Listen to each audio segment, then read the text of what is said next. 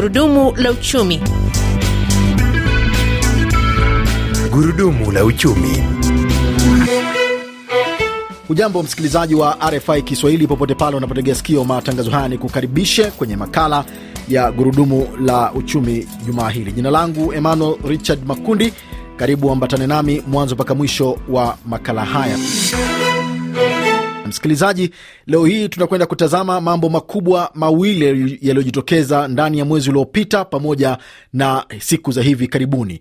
Moja ni kuhusiana na mkutano ambao nchi ya China ilikuwa mwenyeji kwa viongozi kutoka zaidi ya mataifa mia moja duniani, wengi kutoka barani Afrika ambao walikutana kule Beijing kuzungumzia namna ya mataifa hayo yanaweza kuendelea kushirikiana na Uchina katika ule mpango wake wa China Belt and Road Initiative, lakini pia ziara za hivi karibuni za viongozi wa Ulaya kwenye bara la Afrika, ikiwemo ziara ya mfalme Charles watatu wa Uingereza hapa nchini Kenya, lakini ziara ya rais wa Ujerumani Frank Walter Steinmeier kule nchini Tanzania. Ziara hizi na mkutano huu wa Uchina unamaanisha nini kwa mustakabali wa bara la Afrika na uchumi wa dunia? Hili ndilo tunakwenda kulitazama hivi leo kwenye makala ya Gurudumu la Uchumi, na kwenye laini ya simu tunaungana na Profesa Wetengere Kitojo.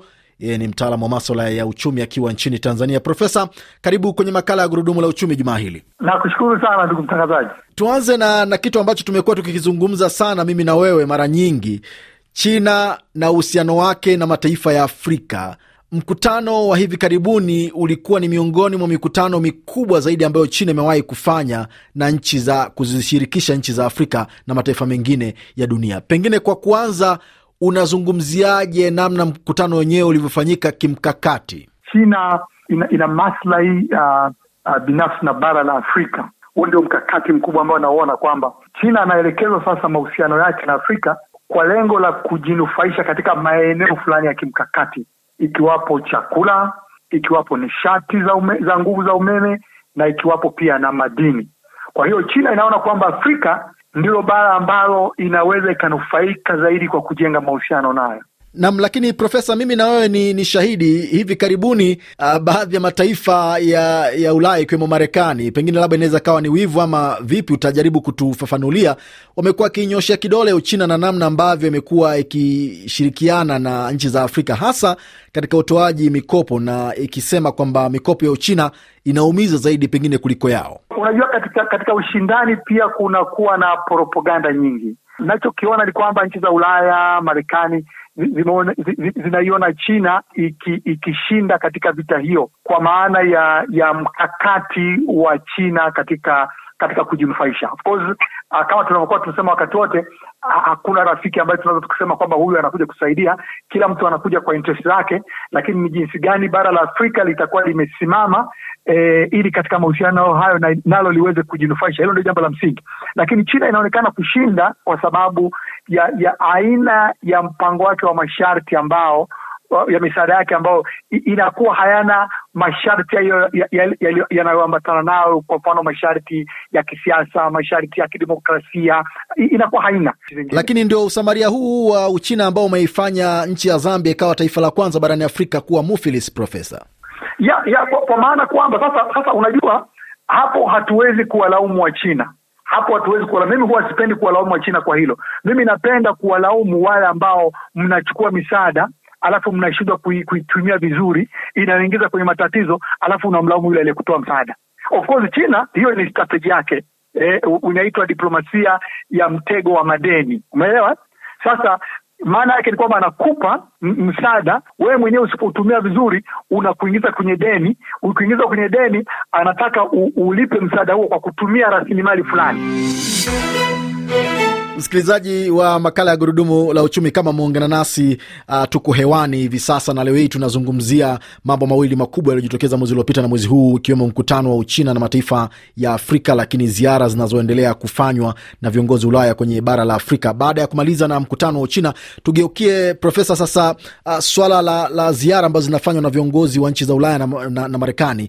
Uh, hivi karibuni uh, Blinken alikuwa katika ukanda wa Afrika Mashariki, lakini sasa mfalme wa Uingereza yuko kwenye ukanda wa Afrika Mashariki, rais wa Ujerumani yupo kwenye ukanda wa Afrika Mashariki, na ni ziara ambazo zimefuatana. Wewe kama mtaalamu uh, wa, wa, wa maswala ya uchumi unatazamaje ziara hii? Zina uhusiano wowote na mataifa haya yanachokipitia yana hivi sasa?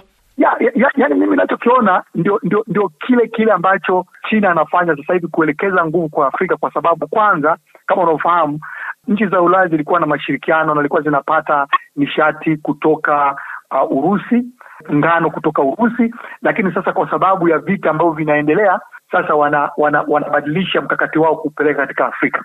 Kwa hiyo mkakati huu ni mkakati ule ule wa kuendelea kutumia Afrika au kujenga mahusiano na Afrika ili wajinufaishe katika katika manufaa yale ambayo ilikuwa inapata kutoka sasa waweze kupata kutoka kutoka Afrika. Naam. Na Profesa, unadhani wa, watafanikiwa? Kwa sababu ni wazi kwamba mataifa mengi sasa yanaonekana yanataka urafiki zaidi na China na Urusi. Ya mimi mimi sidhani kama kuna kuna matatizo, nafikiri wa, wa, watafanikiwa kwa sababu kama ukiangalia pia kuna mataifa mengine pia bado yanataka mahusiano na Urusi ili yaendelee kunufaika, lakini pia ukiangalia sasa bidhaa duniani zinazotoka Urusi zimeongezeka bei e, kwa sababu ya Urusi kupunguza uzalishaji kwa sababu ya vita, lakini ili kupunguza uzalishaji kwa kama strategy ya kuongeza uh, uh, bei ili waweze kunufaika zaidi. Kwa hiyo mimi naona sasa ni fursa kwa Afrika sasa wao wanapokuja na sisi Afrika tuwa, tuwa, tu, tujipange vizuri ili tuweze kunufaika na haya ma, mahusiano. Badala ya sisi kuendelea kulalamika tu kulalamika kwamba wanakuja, lakini sisi tujipange kwamba sasa wanakuja kwetu,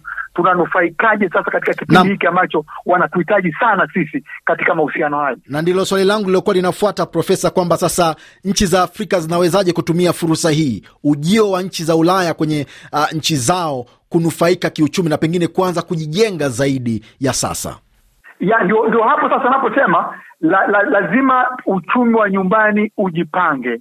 E, kwa mfano kama ni bidhaa wanazotaka bidhaa za chakula, tuwapelekee bidhaa ambazo tumeshazichakata badala ya kupeleka bidhaa ambazo ni ghafi.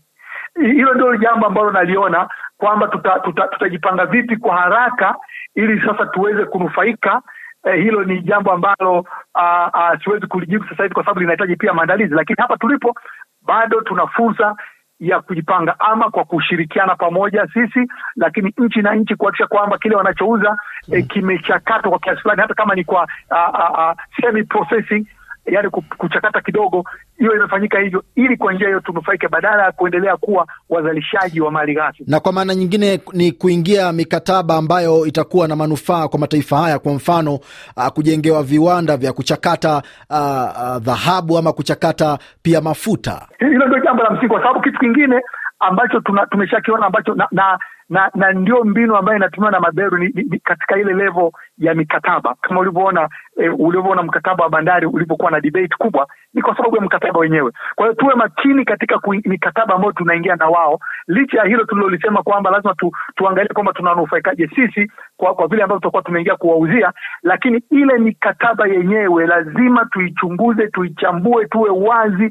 ili watu wengine wapate kuiona na kuikritiki kwamba je, huu mkataba tunaoingia unatunufaishaje sisi kama nchi, badala ya tukuwa na mikataba mingi, idadi ya mikataba ambayo haina manufaa kwetu. Naam, Profesa Wetengere Kitojo, nakushukuru sana kwa kushiriki pamoja nasi kwenye makala ya Gurudumu la Uchumi jumaa hili.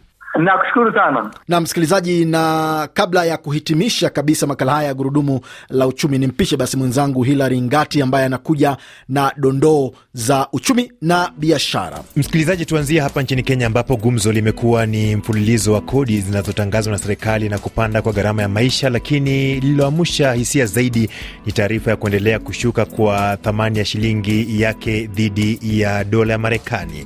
Tukisalia kwenye ukanda huu wa Afrika Mashariki, Marekani juma hili imetangaza kuwa itaiondoa nchi ya Uganda katika mkataba wake wa biashara na mataifa ya Afrika maarufu kama AGOA kwa kile inachosema nchi hiyo kuendelea kutekeleza vitendo vya ukiukaji wa haki za binadamu. Tumalizie na onyo lililotolewa na taasisi za kifedha duniani kuhusu vita inayoendelea kati ya Israeli na Palestina pamoja na ile ya Urusi kwamba migogoro hii itaendelea kutatiza ukuaji wa uchumi wa dunia. Nam, asante Hilary Ingati, na ndivyo ambavyo anafunga pazia la makala ya gurudumu la uchumi kwa jumaa hili. Shukran pia kwa Profesa Wetengere Kitojo kwa kuungana nasi. Usikose kuungana nami kwenye makala nyingine wiki ijayo. Jina langu Emmanuel Richard Makundi, kwa heri.